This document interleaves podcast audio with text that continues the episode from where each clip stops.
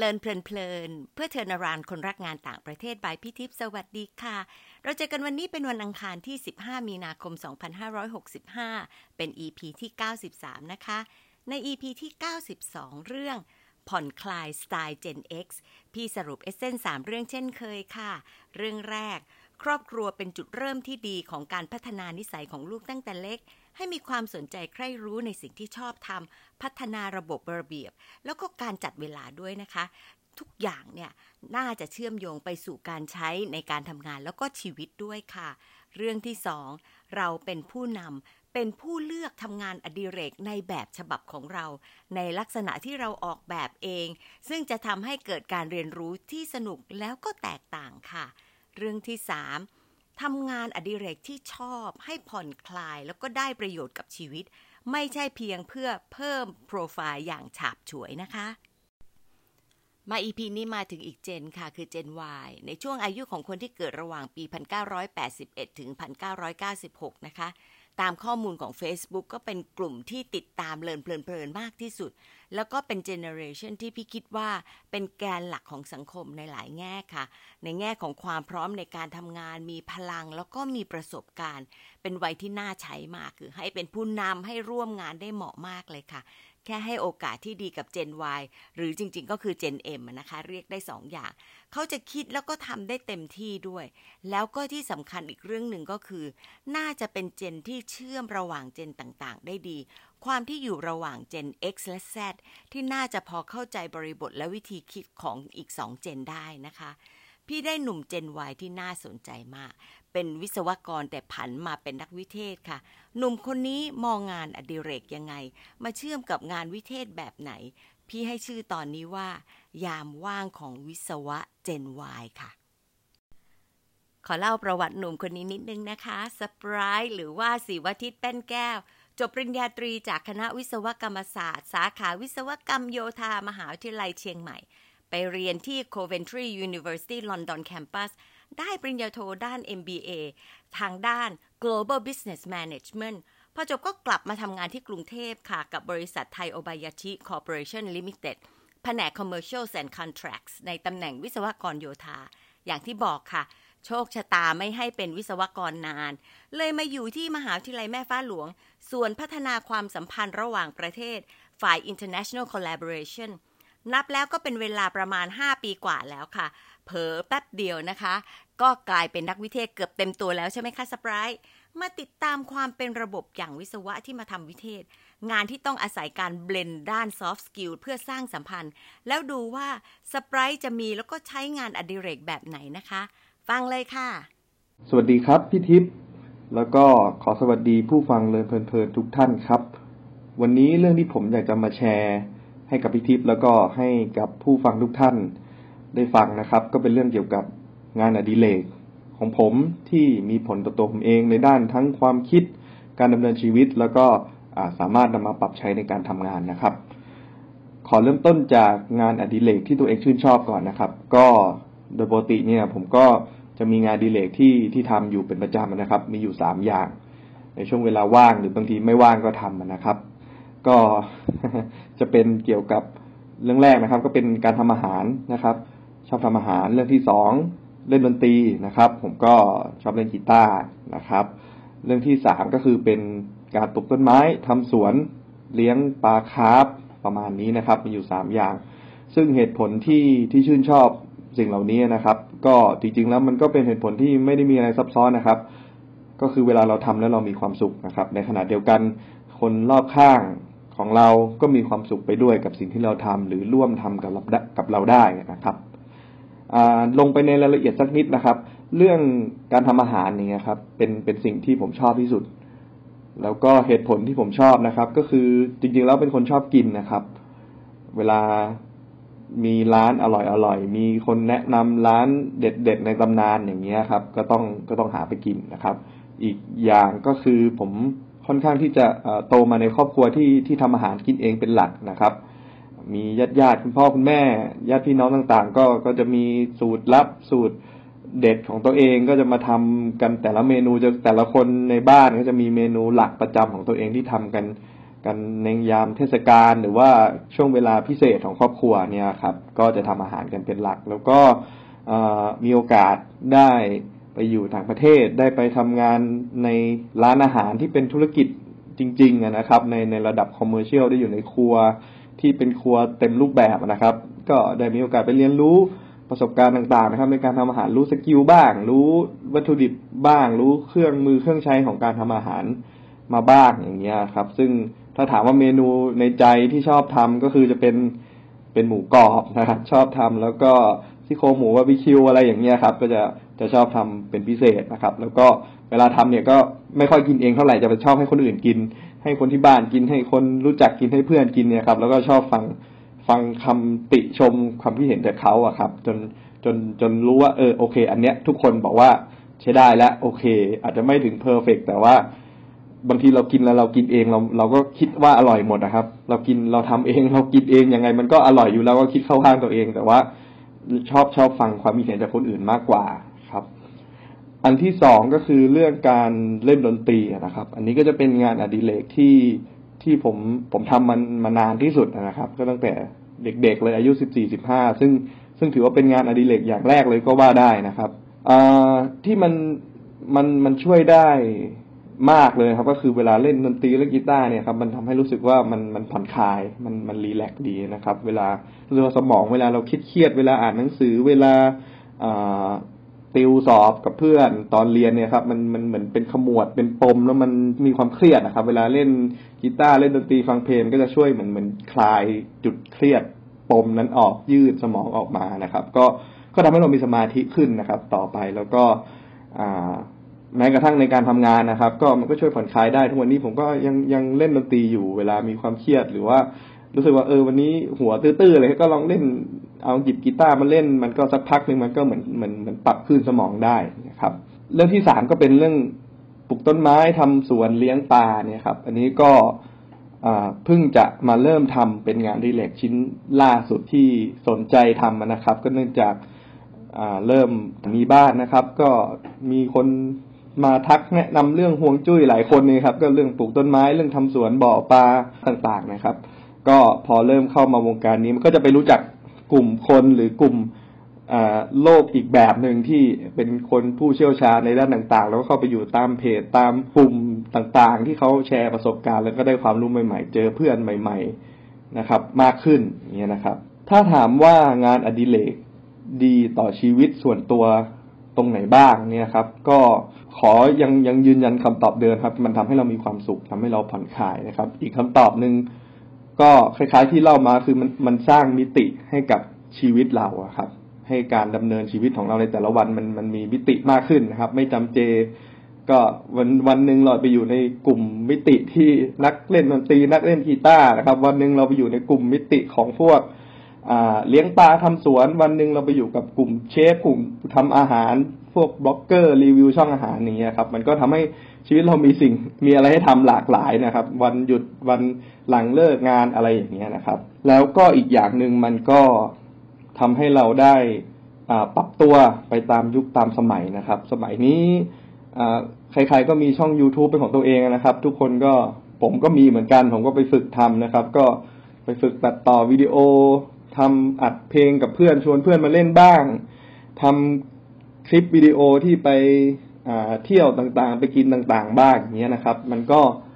มองในมุมกลับกัน มันก็ทำให้เราได้ skill เหมือนกันนะครับ ก็มี skill การใช้โปรแกรมตัดต่อวิดีโอ การตัดต่อภาพ ซึ่งมันก็ทำให้เราเอาไปใช้ในงานได้ด้วยนะครับ ก็เวลามีงานมีอะไรเรามันงานเราก็จะมีความแตกต่างนิดนึงบางคนใช้โปรแกรมพื้นฐาน เราใช้โปรแกรมที่มันมีความคล้ายๆ เฉพาะเจาะจงหรือ advance ขึ้นมาหน่อยเนี่ยครับ มันก็ก็สร้างความแตกต่างให้กับตัวเรา ได้เนี่ยนะครับ แล้วก็คล้ายๆที่เกิดไปเรื่องการทำอาหารนะครับ ก็คือ ผมรู้สึกว่ามันก็ทำให้เรายอมรับฟังความคิดเห็นของของหลาย ๆ คนนะครับ อีกด้านหนึ่งก็คือเป็นการคล้ายๆประเมินตัวเองอยู่ตลอดเวลาว่า เรามีอีโก้เยอะไปหรือเปล่าบางเรื่อง เราเรามั่นใจในตัวเองเกินไปหรือเปล่าบางเรื่องเนี่ยครับ ผมจะใช้อ่าการที่ผมว่าผมชอบทำอาหารเนี่ยครับ เราไปให้คนอื่นกินแล้วเขาวิจารณ์เนี่ยผมใช้สิ่งเนี้ยเป็นหลักในการปฏิบัติในชีวิตเลยนะครับ ก็คือทุกๆเรื่องที่ผมทำเรื่องที่ผมตัดสินใจ หรือเรื่องที่ผมลังเล หรือเรื่องที่ผมไม่มั่นใจว่าเราทำถูกต้องหรือเปล่าเรา เราตัดสินใจดีแล้วหรือยังหรือเราทำผิดพลาดอะไรไปหรือเปล่าเนี่ยครับ ผมจะคิดว่าเหตุการณ์เหล่านั้นเนี่ย หรือการกระทำต่างๆเหล่านั้นเนี่ย เป็นอาหารจานหนึ่งที่ผมได้ปรุงขึ้นมานะครับ แล้วผมก็จะไปให้คน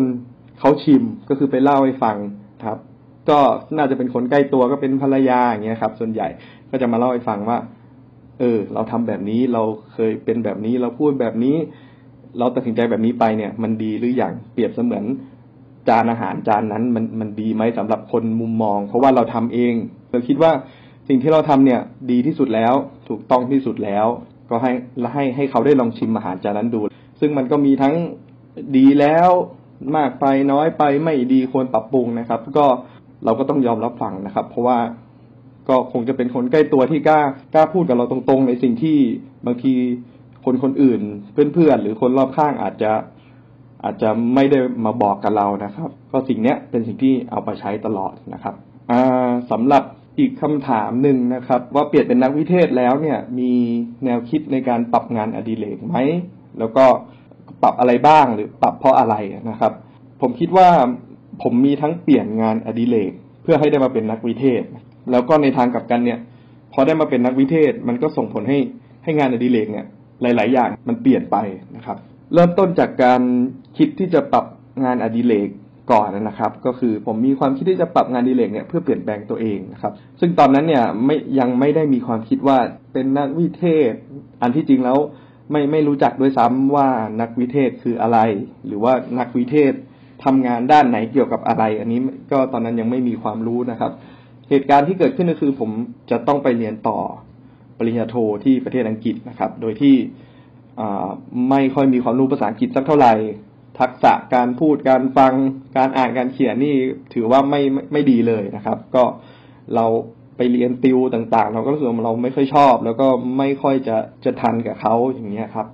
ก็เลยมีคนแนะนำว่าลองลองเริ่มฝึกจากการใช้ชีวิตประจำวันดู ลองฝึกจากสิ่งง่าย ๆ ดูนะครับ หรือว่าสิ่งที่เราชอบ ก็ได้ตอบโจทย์ว่า โอเคงั้นเราชอบเล่นดนตรีใช่ไหมเราชอบเล่นกีตาร์เราชอบฟังเพลง ก็ลองเปลี่ยนมาจากเพลงไทย เพลงลูกทุ่งมาเป็นเพลงฝรั่งบ้าง เพลงต่างชาตินะครับ ก็ไปหาเพลงที่เราชอบฟังฟังไม่ออกหรอกตอนนั้นนะครับ ก็ฟังทำนองดูเออเพลงนี้เพราะดีสนุกดีก็ลองฟังฝึกฟังฝึกเล่นนะครับ ฟังไปนานๆมันก็เริ่มอยากอยากร้องได้ อยากฝึกร้องนะครับ ก็ไปดูเนื้อร้องว่าเขาอ๋อคำนี้มันร้องอย่างไงนะครับ มันก็เหมือนว่าอ๋อรู้แล้วว่าคำที่เขียนแบบนี้เขาออกเสียงแบบนี้นะ ในเพลงอย่างเงี้ยนะครับ แล้วก็ฝึกร้องตามนะครับ อ่าสักพักก็รู้สึกว่า อยากรู้ความหมายว่า เอ๊ะมันในเนื้อเพลงที่เขาเขียนเนี่ยครับ มันมันมีความหมายยังไงนะเขาหมายถึงอะไรนะ ก็ไป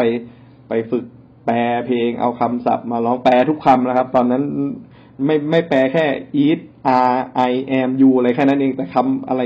แปลหมดเพราะไม่มีความรู้ ถ้าจะไม่มีความรู้เลยนะครับ ก็ฝึกแปลฝึก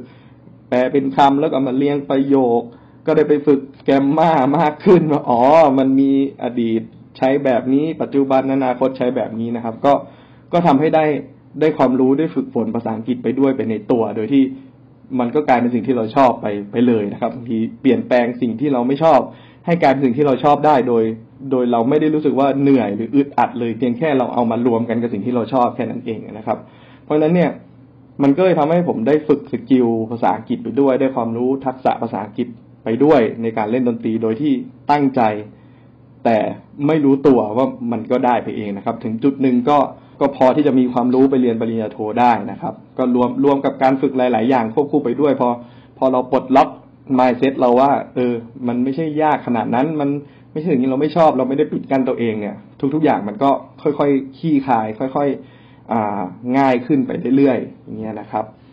พอได้ไปเรียนแล้วนะครับ ก็มีโอกาสได้ไปทำงานร้านอาหารนะครับ อย่างที่ ที่เกิดไปตอนแรกว่าได้ลองไปลองทำในครัวเนี่ยครับ ก็ก็ได้ไปทำงานในทำอาหารที่ชื่นชอบด้วยเนี่ยครับ กลับมาพอมีความรู้ภาษาอังกฤษพื้นเพเราเป็นอ่าเราจบวิศวกรมาอยู่แล้วนะครับ ก็ได้มีโอกาสไปได้ทำงานในบริษัทญี่ปุ่นนะครับ ก็ได้ทำอยู่ใน part ของอการทำสัญญา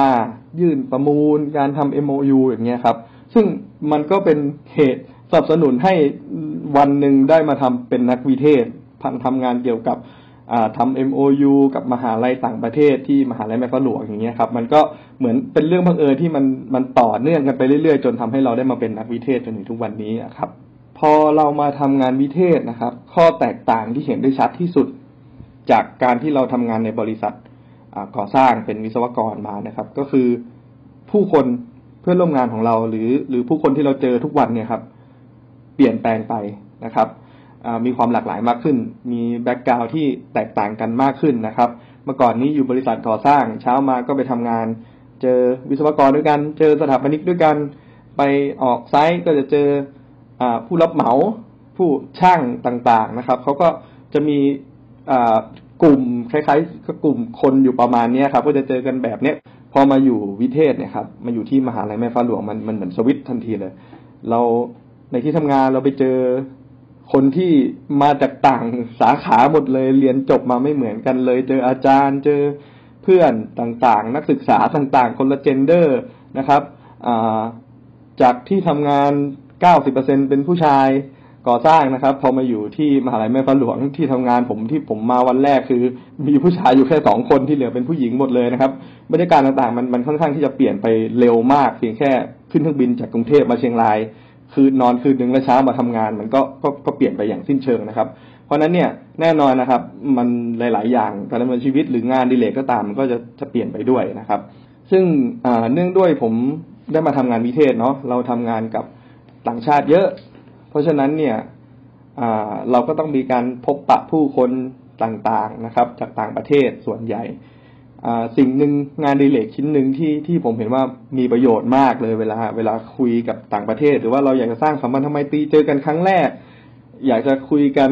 ละลายพฤติกรรม หรือมีเรื่องคุยให้มันอ่าให้เขาผ่อนคลายไม่ต้องเป็นจริงจังเป็นฟอร์มอลเกินไปนะครับ ก็ก็คือเรื่องคุยเรื่องการทำอาหารเนี่ยครับ การกินอาหารของแต่ละคนแต่ละประเทศแตกต่างกันยังไงประมาณนี้นะครับ เพราะว่าผมเชื่อว่า เรื่องการกินอาหารหรืออาหารของแต่ละคนเนี่ยครับ มันเป็นวัฒนธรรมอย่างหนึ่งที่มันเข้าถึงง่าย แล้วมันก็เป็นเอกลักษณ์เด่นชัดของแต่ละประเทศของแต่ละคนนะครับ เพราะฉะนั้นไม่ว่าคุณจะมาจากไหน คุณจะเป็นผู้บริหารหรือคนทำงานระดับไหนเนี่ยทุกคนก็ต้องมีอาหารที่ชื่นชอบของตัวเอง มีแนวการทำอาหารของตัวเองเพราะนั้นเวลาแลกเปลี่ยนกันคุยกันเนี่ยมันก็คุยกันได้ง่าย เหมือนคนชอบสิ่งเดียวกันอย่างเงี้ยนะครับ พอ เจอคนต่างๆ ก็เริ่มรู้จักอาหารแปลกๆจากต่างประเทศบางคนกลับมาเจอเรารอบที่สองเอาอาหารชิ้นนั้นมาให้เรากินบ้าง บอกว่าเออเนี่ย ครั้งที่แล้วจำได้ที่คุยกัน เนี่ยฉันเอามาให้แล้วนะลองกินดูสิรู้จักวัตถุดิบแปลกๆนี่ครับ บางเรื่องเราก็เราก็รู้จักเจ้าของประเทศเองเลยโดยที่เราก็ไม่คิดมาก่อนอย่างเช่นได้คุยกับคนฝรั่งเศสนะครับเขาบอกว่า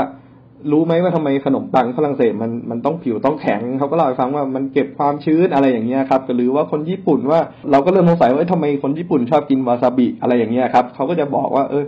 เนี่ยเขากินจริง ๆ แล้วเนี่ยมันกินเพราะว่ามันวาซาบิมันช่วยฆ่าพยาธิฆ่าเชื้อโรคได้ในอาหารดิบที่เขาชอบกินประมาณเนี้ยครับมันก็ทำให้เราได้เพิ่มพูนความรู้ไปด้วยนะครับ แล้วก็สามารถเอามาใช้ ในงานที่ทำแล้วก็เป็นประโยชน์กับตัวเอง ในงานอดิเรกด้วยนะครับ มันก็สัมพันธ์กันนะครับงานอดิเรกที่เราทำก็พัฒนาขึ้น งานที่เราทำก็ใช้งานอดิเรกให้เป็นประโยชน์ได้เนี่ยนะครับ สุดท้ายก็เรื่องที่อยากจะสนับสนุนให้คนรุ่นใหม่ มีงานอดิเรกนะครับ หรือว่าทำสิ่งที่ตัวเองรัก สิ่งที่ตัวเองชอบนะครับ ก็จริงๆแล้วผมผมเชื่อว่าทุกคนเนี่ย น่าจะมีหน้าที่ที่เป็นหลักไม่ว่าจะเป็นนักเรียนนักศึกษา มีหน้าที่เรียนคนทำงาน มีจ็อบที่ตัวเองต้องทำอยู่แล้ว แล้วผมก็เชื่อว่าทุกๆคนเนี่ยมีสิ่งที่ตัวเองรัก สิ่งที่ตัวเองชอบอยู่ในใจนะครับ แล้วก็ทำมันอยู่บางคนก็ทำน้อย บางคนทำเยอะนะครับ ซึ่งบางคนก็ยังลังเลอยู่ว่าชอบทำอะไรมากกว่า หรือชอบทำสิ่งไหนมากกว่า ผมก็เคยอยู่ในในในจุดจุดนั้นนะครับ แล้วก็วันหนึ่งเนี่ย ผมได้ไปดูคลิปของ สตีฟจ็อบส์นะครับที่เขาพูดเรื่อง connecting the dots นะครับก็เรื่องเนี้ยผมผมชอบมากแล้วผมผมเชื่อว่ามันมันตรงกับกับตัวผมเองเลย แล้วก็คิดว่าน่าจะตรงกับใครหลายๆคนนะครับสตีฟจ็อบส์พูดเรื่อง connecting the dots ว่าเหตุการณ์ต่างๆ ในชีวิตของเขาก่อนที่จะมาเป็นเปิดบริษัท Apple หรือมาทำ iPhone ทำคอมพิวเตอร์ Mac นะครับเขาไปเรียนมหาลัย ตอนนั้นเขาก็ drop เรียนแล้วเขาก็ไม่รู้จะเรียนอะไร แต่ไปเจออ วิชาหนึ่งเนื่องจากเขาว่างเขาดรอปหมดแล้วเขาจะไปเรียนลงวิชาออกแบบตัวอักษร ซึ่งตอนนั้นเขาก็ไม่รู้หรอกว่าเขาจะเรียนไปทำไม หรือเพื่อนๆก็ไม่เข้าใจว่าจะเรียนไอ้วิชานี้ไปทำไม แต่เขาแค่รู้ว่าเนี่ยคือสิ่งที่เขาชอบเขาหลงไหลเขารักในการทำสิ่งนี้ เวลาผ่านไปสิบปีเขากลับได้ใช้สิ่งเหล่านั้นนะครับ มาออกแบบตัวหนังสือในในบริษัท Macintosh เนี่ยครับซึ่งมันก็เป็นเอกลักษณ์โดดเด่นสร้างความแตกต่างให้เขา เพราะฉะนั้นเนี่ย มันก็ทำให้เราย้อนกลับคิดไปว่าเหตุการณ์ต่าง ๆ เนี่ยครับ ที่เกิดขึ้นในชีวิตเราหรือสิ่งที่เราตัดสินใจไปโดยตั้งใจหรือไม่ตั้งใจ แต่นั่นคือสิ่งที่หัวใจเราเรียกร้องหรือเรารู้สึกว่าเราชอบเนี่ยครับ มันก็เหมือนเป็นจุดต่างๆ ในเรื่อง connecting the dots ของสตีฟจ็อบนะครับ ว่าเหตุการณ์ต่างๆ เนี่ยมันก็คือจุดต่างๆ ในชีวิตเรา แต่ว่าเราไม่สามารถลากจุดเหล่านั้นเนี่ย เป็นรูปเป็นร่างได้ เพราะว่าเรายังไม่รู้ว่ามันจะไปทิศทางไหนนะครับ แต่ว่าจุดเหล่านั้น มันจะรวมตัวกันสร้างเป็นรูปเป็นร่างให้เราเองในอนาคตวันที่เรามองย้อนกลับมานะครับ สิ่งที่เคยเราทำเราเคยทำในอดีตมันส่งผลให้กลายมาเป็นตัวเราเป็นเอกลักษณ์ของเราเป็นจุดเด่นของเราเป็นเป็นข้อแตกต่างของเราในวันนี้ โดยที่เราก็ไม่คาดคิดเหมือนกันนะครับ ว่าเออมันจะส่งผลกับเราได้ขนาดนี้นะครับ อีกเรื่องหนึ่งที่สตีฟจ็อบพูดก็คือเรื่องเกี่ยวกับเวลานะครับ เขาบอกว่า เวลาของเราเนี่ยมันมีไม่เท่ากัน แล้วก็มีอย่างจำกัดนะครับ เพราะฉะนั้นเราอย่าเสียเวลาใช้ชีวิตตามแบบอย่างของใคร หรือฟังเสียงจากคนอื่นมากกว่าเสียงเรียกร้องของหัวใจของตัวเองนะครับ เพราะฉะนั้นเจออะไรที่เราชอบแล้ว เรารู้สึกว่าเรา happy กับสิ่งนั้นทำมันให้เต็มที่ทำมันให้มีความสุขนะครับ จะใช้โมเดลอย่างผมก็ได้ก็คือลองเอามา adapt ใช้กับสิ่งที่เราไม่ชอบดูนะครับ ผมว่าอันเนี้ยใช้ได้ผลมากเลยเพราะว่า อะไรที่ผมไม่ชอบผมจะหาวิธีเอามาเอามารวมกับสิ่งที่ผมชอบแล้วทำไปพร้อมกัน มันก็อาจจะทำไปได้โดยที่เราเราทลายกำแพงความว่าเอ้ยไม่ชอบไม่เอาดีกว่า ไม่อยากยุ่งไม่อยากทำอะไรอย่างเงี้ยนะครับ นี่เป็นเรื่องที่ดีนะครับ ที่ที่อยากจะแนะนำน้องๆ หรือเพื่อนๆพี่ๆก็ตามนะครับสุดท้ายนะครับก็อยากจะบอกว่างานอดิเรกที่เราทำมันไม่จำเป็นจะต้องมีหนึ่งอย่างสองอย่างสามอย่างนะครับ ทุกวันนี้ผมก็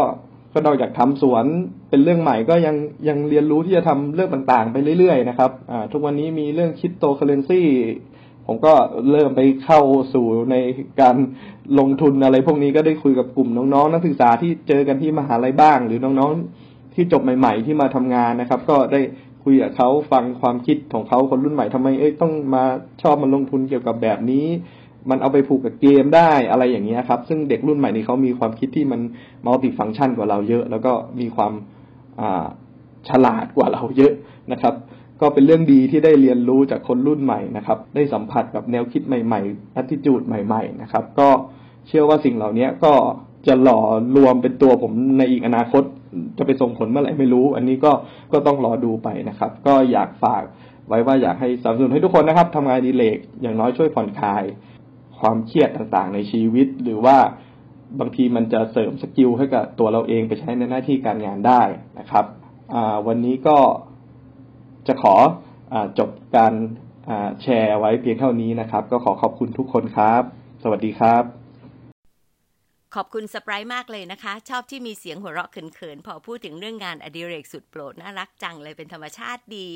แล้วก็ยังคงความเป็นวิศวะนะคะ มีระบบตั้งแต่ทำสคริปต์ให้อ่านดูก่อน เวลาส่งซาวคลิปก็ส่งสองไฟล์เผื่อไว้ให้ใช้ว่าถ้าเกิดไฟล์นึงเปิดเปิดไม่ได้อีกอันนึงก็เป็นสแปร์ค่ะ เราก็มักจะเห็นคุณสมบัติข้อนี้ของคนเรียนสายวิทย์ได้ดีนะคะจนคนสายศิลป์ก็จะมีวิธีคิดอีกแบบหนึ่งแล้วก็บางครั้งก็อดกันแนะกันแหนไม่ได้ว่า คนสายวิทย์ขาดความยืดหยุ่นไป พี่คิดว่า จริงอย่างที่แขกรับเชิญหลายคนพูดตรงกันว่า ในที่สุดต้องผสมศาสตร์ค่ะ สมดุลที่สุดเลยสปรายมีความเป็นศาสตร์และศิลป์ในงานอดิเรก นึกไม่ถึงเลยว่าจะมีงานอดิเรกเยอะมากแล้วก็ชอบเรื่องการทำอาหารขนาดนี้เลยค่ะ พี่จะเชิญตัวเองไปเป็นแขกสมือได้หรือเปล่าคะชอบการคิดแบบผสมผสานงานอดิเรกกับชีวิตความเป็นวิเทศของสปรายมากเลยค่ะ คือขยายกรอบความชอบของการทำอาหารไปเรียนรู้อาหารประเทศต่างๆ เป็นการสร้างสัมพันธ์ด้วยอาหารได้อย่างเนียนมาก แล้วก็ดีด้วยแล้วก็ตัวเองก็ชอบนะคะ แล้วก็ยังเพิ่มความคิดสร้างสรรค์ เป็นความรู้เรื่องของวัตถุดิบวิธีคิดเกี่ยวกับอาหารแต่ละชาติได้ดี ตัวอย่างเล็กๆ เรื่องของอาหารกับวัฒนธรรมแต่ละชาติก็เป็นเกร็ดความรู้ที่พี่ว่าทำให้เราสามารถเข้าใจข้ามวัฒนธรรมได้ง่ายขึ้นด้วยค่ะชาวต่างชาติส่วนใหญ่ก็จะ globalize ขึ้นนะ อินเตอร์ขึ้น ก็จะชอบชิมอาหารไทย แล้วตอนนี้เนี่ย สิ่งที่สไปรท์ทำกลับกลายเป็น two way learning ค่ะ มีคนถามถึงอาหารของชาติเขาอย่างสนใจ พี่เชื่อว่าคุยกันได้ยาวมาก ความรู้สึกของความเป็นมิตรก็จะดีขึ้น แล้วก็เป็นผลดีของการสารสัมพันธ์ แล้วก็การเจรจาร่วมมือในฐานะเพื่อนมากกว่าพันธมิตรตามบทบาทหน้าที่แต่ละคนแต่ละกลุ่มนะคะ คนที่เป็นวิเทศอาจจะมีโอกาสเพิ่มที่จะถามบางประเด็นที่อ่อนไหวได้ด้วย ผ่านการสร้างสัมพันธ์ด้วยอาหารนะคะ อยากจะไฮไลท์อีกสักสองสามเรื่องเล็ก ๆ นะคะ แต่ว่าพี่ชอบจังเลย พี่ปูนก็ชอบตรงนี้บอกว่าสไปรายพูดว่างานอดิเรกเป็นการเพิ่มมิติให้ชีวิตพี่เห็นด้วยเลยค่ะ แล้วก็ยังชอบที่พูดว่ายังไงงานอดิเรกเนี่ยก็ไม่พ้นจากการที่เราทำสิ่งที่เรามีความสุข แต่ที่พี่ถูกใจหนักเข้าไปอีกก็คือประโยคถัดมาค่ะสไปรายบอกว่าคนรอบข้างก็จะมีความสุขกับงานอดิเรกของเราด้วย มันเป็นจุดเล็ก ๆ แต่ว่ามันสะกิดใจพี่ให้รู้สึกว่า นี่คือโมเมนต์ดีๆ ของการมีแคริงนะคะ ดีใจกับคนข้างตัวแล้วก็เพื่อนร่วมงานของสปรายค่ะ อีกประโยคที่โดนใจสปรายบอกชัดเจนว่า อย่าเสียเวลาใช้ชีวิตตามแบบอย่างหรือเสียงของใครๆ ให้ฟังเสียงเรียกร้องของหัวใจตัวเอง แล้วก็พูดถึงการ connect the dots ที่พี่อยากจะเติมศัพท์คำว่า grit ลงไปตรงนี้ด้วยค่ะ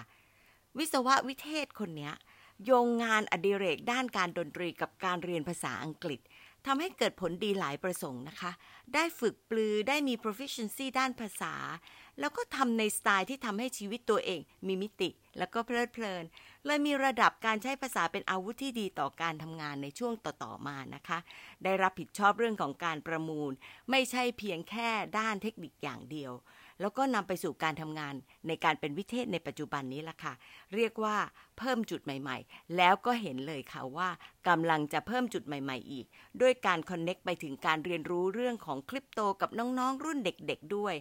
ความเป็น lifelong learner อีกคนหนึ่งนะคะ ก็สังเกตได้ชัดมาก แล้วก็ดีมากที่ฐานความรู้ด้านวิศวะเนี่ย มันก็เหมาะกับ